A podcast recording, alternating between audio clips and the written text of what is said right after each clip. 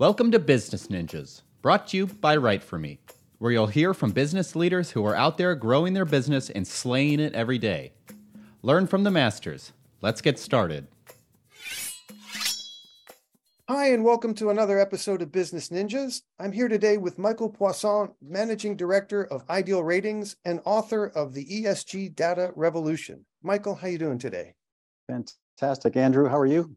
I am good, thank you. Appreciate you spending some time with us here on Business Ninjas. Please tell us a little bit about yourself, about Ideal Ratings, and about your book. Well, thanks very much again. Um, a little bit about myself. Uh, I have been a fintech person uh, since I left university back in 1986, uh, helping build technology companies that uh, specialize in finance. Uh, first starting uh, creating technology, uh, all the technology necessary to run the treasury department of a large multinational corporation. Uh, so we built that business and eventually sold it to uh, SunGard, which is now part of FIS. Uh, then I moved into the hedge fund space uh, and helped build a risk management platform focusing on risk analysis and risk calculations.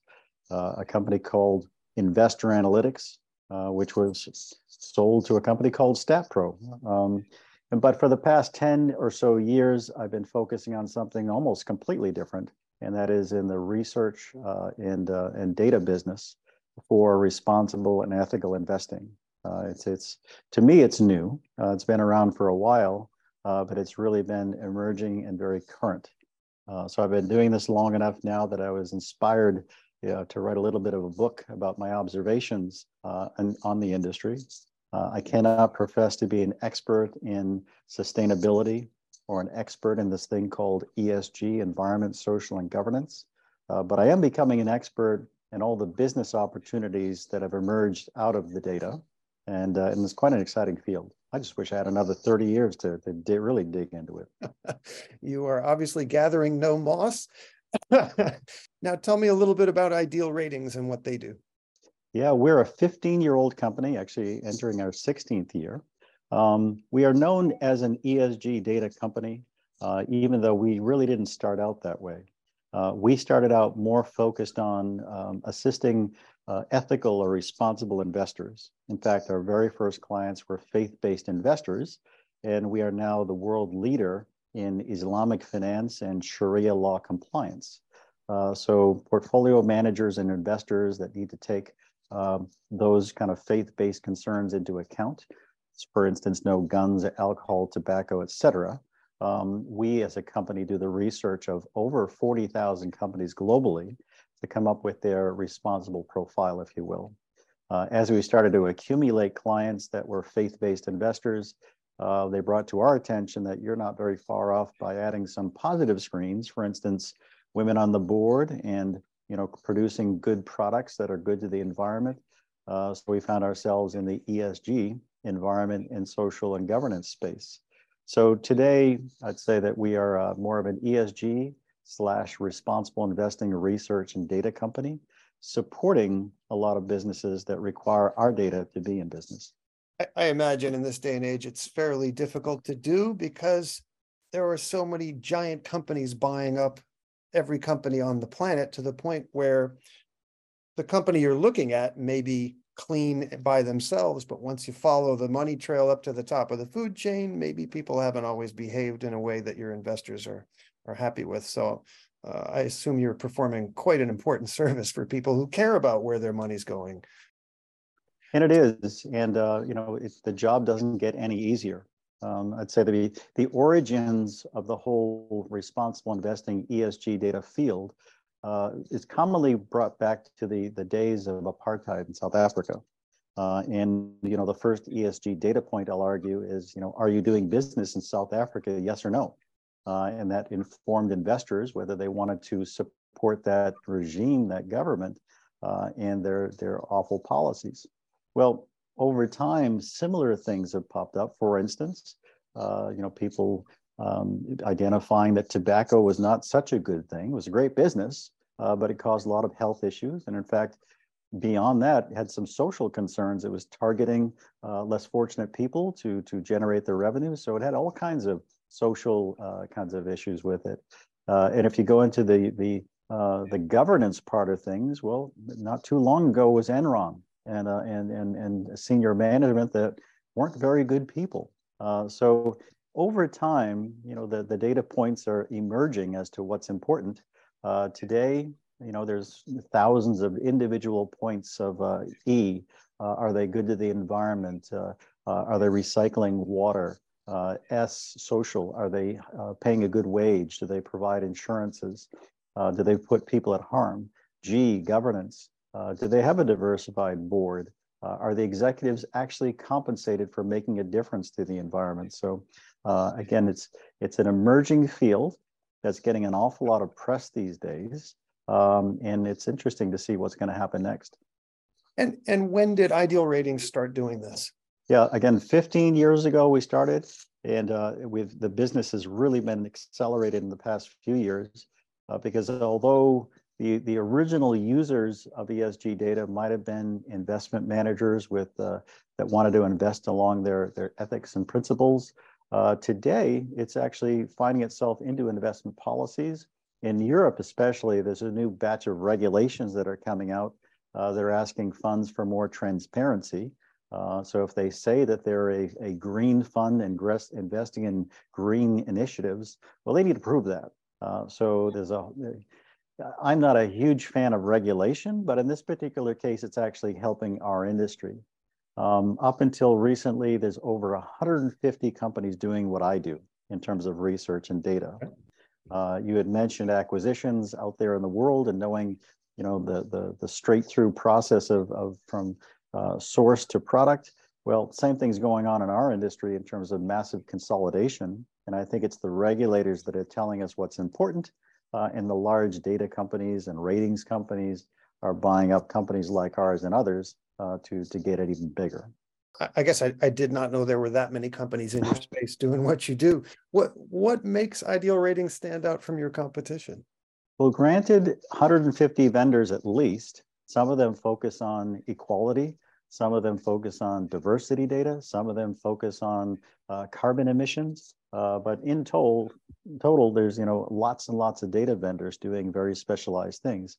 Uh, Ideal Ratings is a, more of a generalist. Um, we have more of a breadth in terms of the number of companies we cover. So as I mentioned, over 40,000 public companies globally. Uh, our intent was to go after and, and research every publicly listed company around the globe uh, and then come up with a certain set of factors. Today, there's over 350 individual risk factors that we look for for each individual company. Um, the regulators, again, are whispering and telling us uh, beyond our 350 factors, uh, here's five more or 10 more. So it's an evolving science, if you will. Um, what makes us different is there are a lot of big companies that do, do what we do. Uh, you've heard of companies like Reuters and MSCI and there's even a company out there called Sustainalytics, um, which is very particular for our field. Um, but they do many things, and uh, usually they're much broader data companies, or they're rating agencies, or they sell products other than uh, research and data. Uh, we are a research and data company. Um, so we we serve a lot of solutions providers without necessarily having, you know, a product with a wrapper on it. It's our data that goes into ultimate end solutions. So my clients uh, are going to be companies like large service providers, JP Morgan Chase, uh, Northern Trust, State Street. Uh, they all are serving, you know, large asset managers and asset owners, but they require our data to deliver their services to their clients. Our focus has been on the data. Our focus has been on quality of data to make sure, and data is a messy, messy business uh, to, to have a good quality uh, set of data that our clients can rely uh, on so that they can provide a good service to their clients. Excellent. And, and, and what are the biggest challenges that and, and problems that you're solving for those clients? Well, initially, it's um, there, we went through a period where people just didn't want to give you transparency. Um, so, in the early days of research on ESG factors, uh, you'd have company A that said, well, here you go. Here's, uh, here's all of our policies about this stuff, and here's our consumption of water and our emissions to the environment. And you had company B that said, well, it's none of your darn business. Uh, nobody's telling us to do that. Well, that's changing. And uh, what's changing is that uh, people are, whether they're being required to uh, by very important investors that are demanding this information, or they're just saying that uh, their absence or, or they're suspicious by their absence in terms of their reporting. So there's lots of pressure for disclosure. Um, so that's that's that's kind of changing.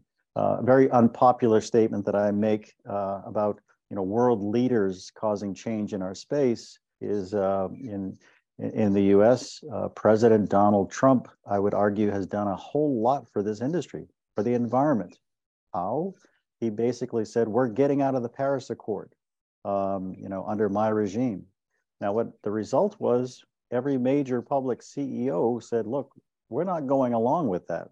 Uh, if we follow that policy, it would be very uh, bad for our reputation." So it actually caused a lot of companies to start disclosing even more, uh, you know, when you know uh, that policy was was determined. So it's kind of a, a crazy business.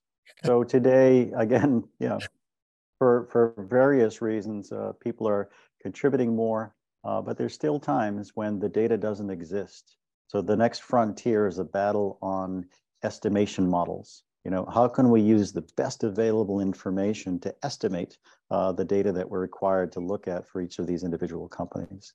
Um, let's switch gears a little and talk about your recently published book, The ESG Data Revolution. Yeah, as I mentioned, uh, again, I, I'm not an expert in ESG. I'm not an expert in sustainability, but I'm learning an awful lot, and I am a lifelong learner. Uh, and for me, uh, anytime I, I, I, face a new challenge, uh, I either, you know, go out and get a certification in that particular subject matter. Uh, or in this particular case, I wrote a book.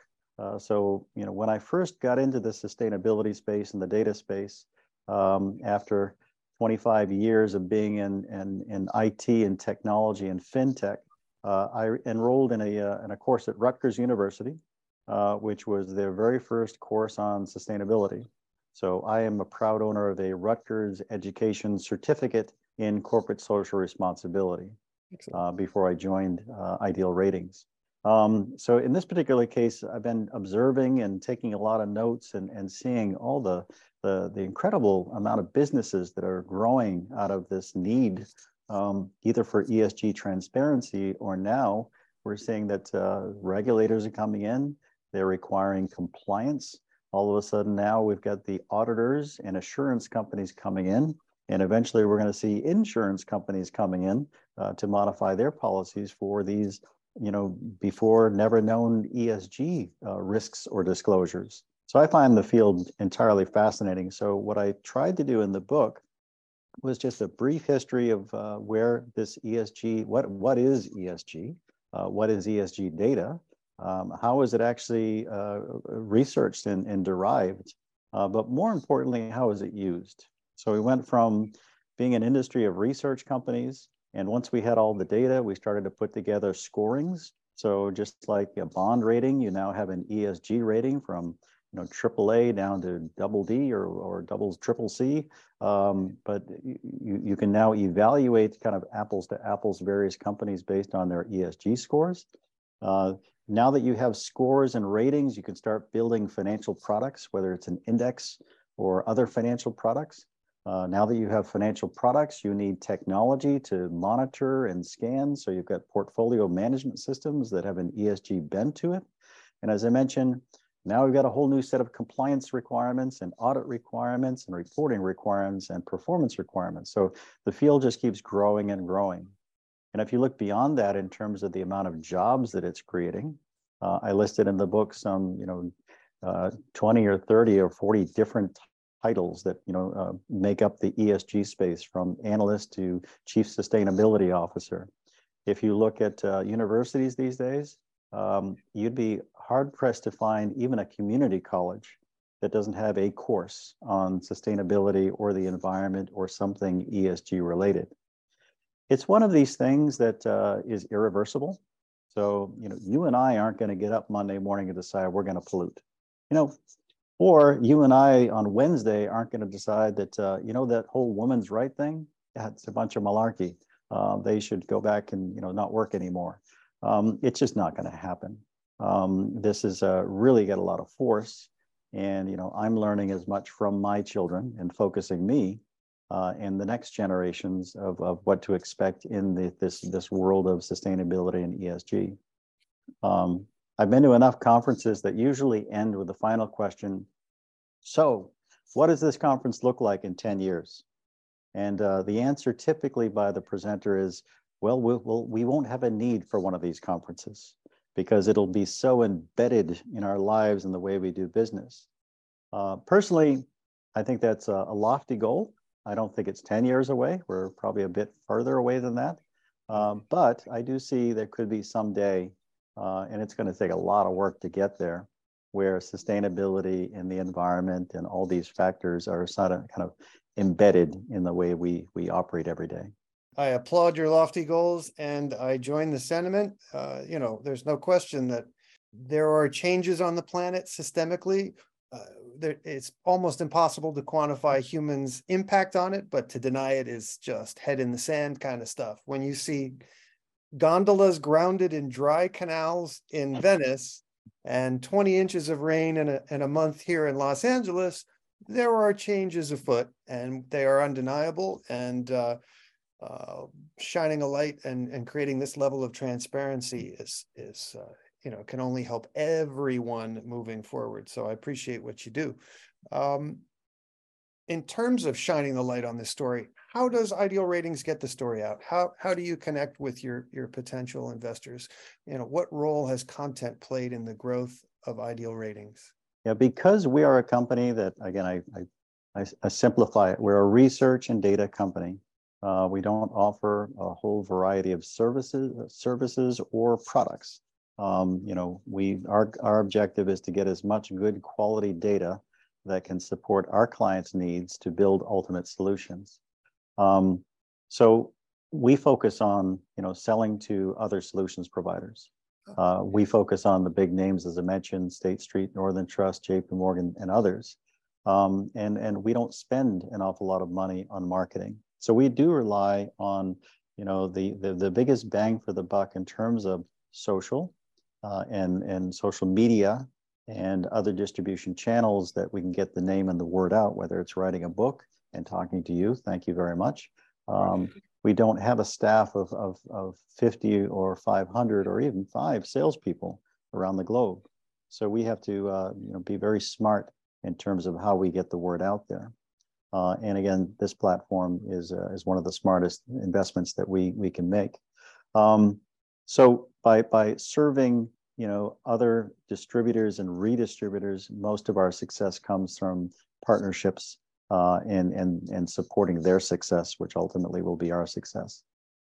Well, hey, if I can play a, a small part in the role of shedding a light on an important niche business, I'm honored to do so. Um, you getting the story out means that companies are held accountable and people know what they're investing in. And hopefully we're all, hopefully we all have the same goals, right? A, a healthy, sustainable place for us to all live and thrive. And uh, I could be a tiny cog in that machine, honored to do so. So we're glad to have you here today. Um, change gears. What's something you'd like to be celebrating personally and professionally one year from today? Well, it's a, uh, my, my answer is going to be a little odd in that um, you know this whole ESG space is becoming controversial uh, for for weird reasons. Um, it's becoming very uh, politicized and people are taking very strong views, if you want to call them right views, left views. Um, so there, there's there's a lot of headlines now where states like Florida and Texas are prohibiting investing the pension monies with any kind of an ESG lens. Um, and you know what? I kind of got the feeling that this is the greatest thing to happen to ESG. Um, I've been to so many conferences where we're like-minded people. We all go in with a group hug. We listen to the speakers. We smile. We say yes. And then we go off to the next conference. So I am dying to go to a conference where there's an open debate. I want the person that's in the headlines that says Florida can't invest in ESG for these reasons to have it out with somebody that is pro ESG. And, uh, and, and if they're not willing to come to a conference, that tells you something. But uh, I'm really, really happy about the open debate and the headlines because I think it's bringing so much attraction to the subject. Uh, even to the extent where, you know, I consider myself, I've, I've, been a registered Republican my entire life, but with a Democratic heart. So I'm not sure where I stand. So if there is such a thing as a moderate ESG guy, or maybe I'm inventing that. Uh, so you don't have to go to one extreme or the other. You need to be open-minded, or at least uh, uh, you can't shut down the ESG effort, but you have to acknowledge that, yeah, there may be something going on with the climate with all these things that you mentioned in terms of rain where it's not supposed to be and dryness where it's not supposed to be. Uh, so at least, you know, think about the what if, you know, give the other side a little bit of space. And I think we're going to make more progress. So a year from now, um, I'll be so happy over the next six to eight months that we we really hammer it out and go heads to head and, and see some street fights about the topic. Uh, because I think a year from now, the fallout will be, just as that example with a, a president escaping the, uh, the Paris Climate Agreement, uh, maybe some unintended consequences. And we're having a lot of unintended consequences in this industry. Um, so, for whatever reason, if it was intended to get more people on board, that's great. If it's unintended and more people are on board, that's great too. I'm happy. Yes, any press is good press. Uh, well, hey, it's it's a time of transparency, right? We have a cancel culture now where people are looking for reasons to to have something negative to say about you. But if in the process of looking, they uncover that a company is doing the right thing and treating its staff well and the environment and paying it forward, that that's a good byproduct to you, right? Absolutely, yes. Absolutely. Well, hey, uh, fascinating conversation. I, I wish you, your book, your company all the best. Please tell everyone where they can find Ideal Ratings, what your URL is, what social media channels they're using, and where they can find your book, The ESG Data Revolution. So you can find Ideal Ratings at uh, www.idealratings.com. Okay. Uh, and when we are, you know, on all the, the regular uh, channels, if you will, for social media, uh, the book is pretty simply uh, the esgdatarevolution.com. Um, and you can pick it up on Amazon or, or through the website. Um, but again, we uh, really appreciate your time for, again, give us, uh, giving us some exposure uh, and some attention to a, a, surely needed area that needs attention. So thank you so much, Andrew. It's my distinct pleasure. Michael Poisson of Ideal Ratings, thank you for spending some time with us today on Business Ninjas. All the best to you and yours. Hey, are you a business ninja? Want to be interviewed like this? Give us a shout. Go to www.writeforme.io, W R I T E F O R M E.io, and schedule a time to meet with us, and we'll make it happen. Keep slaying it, y'all.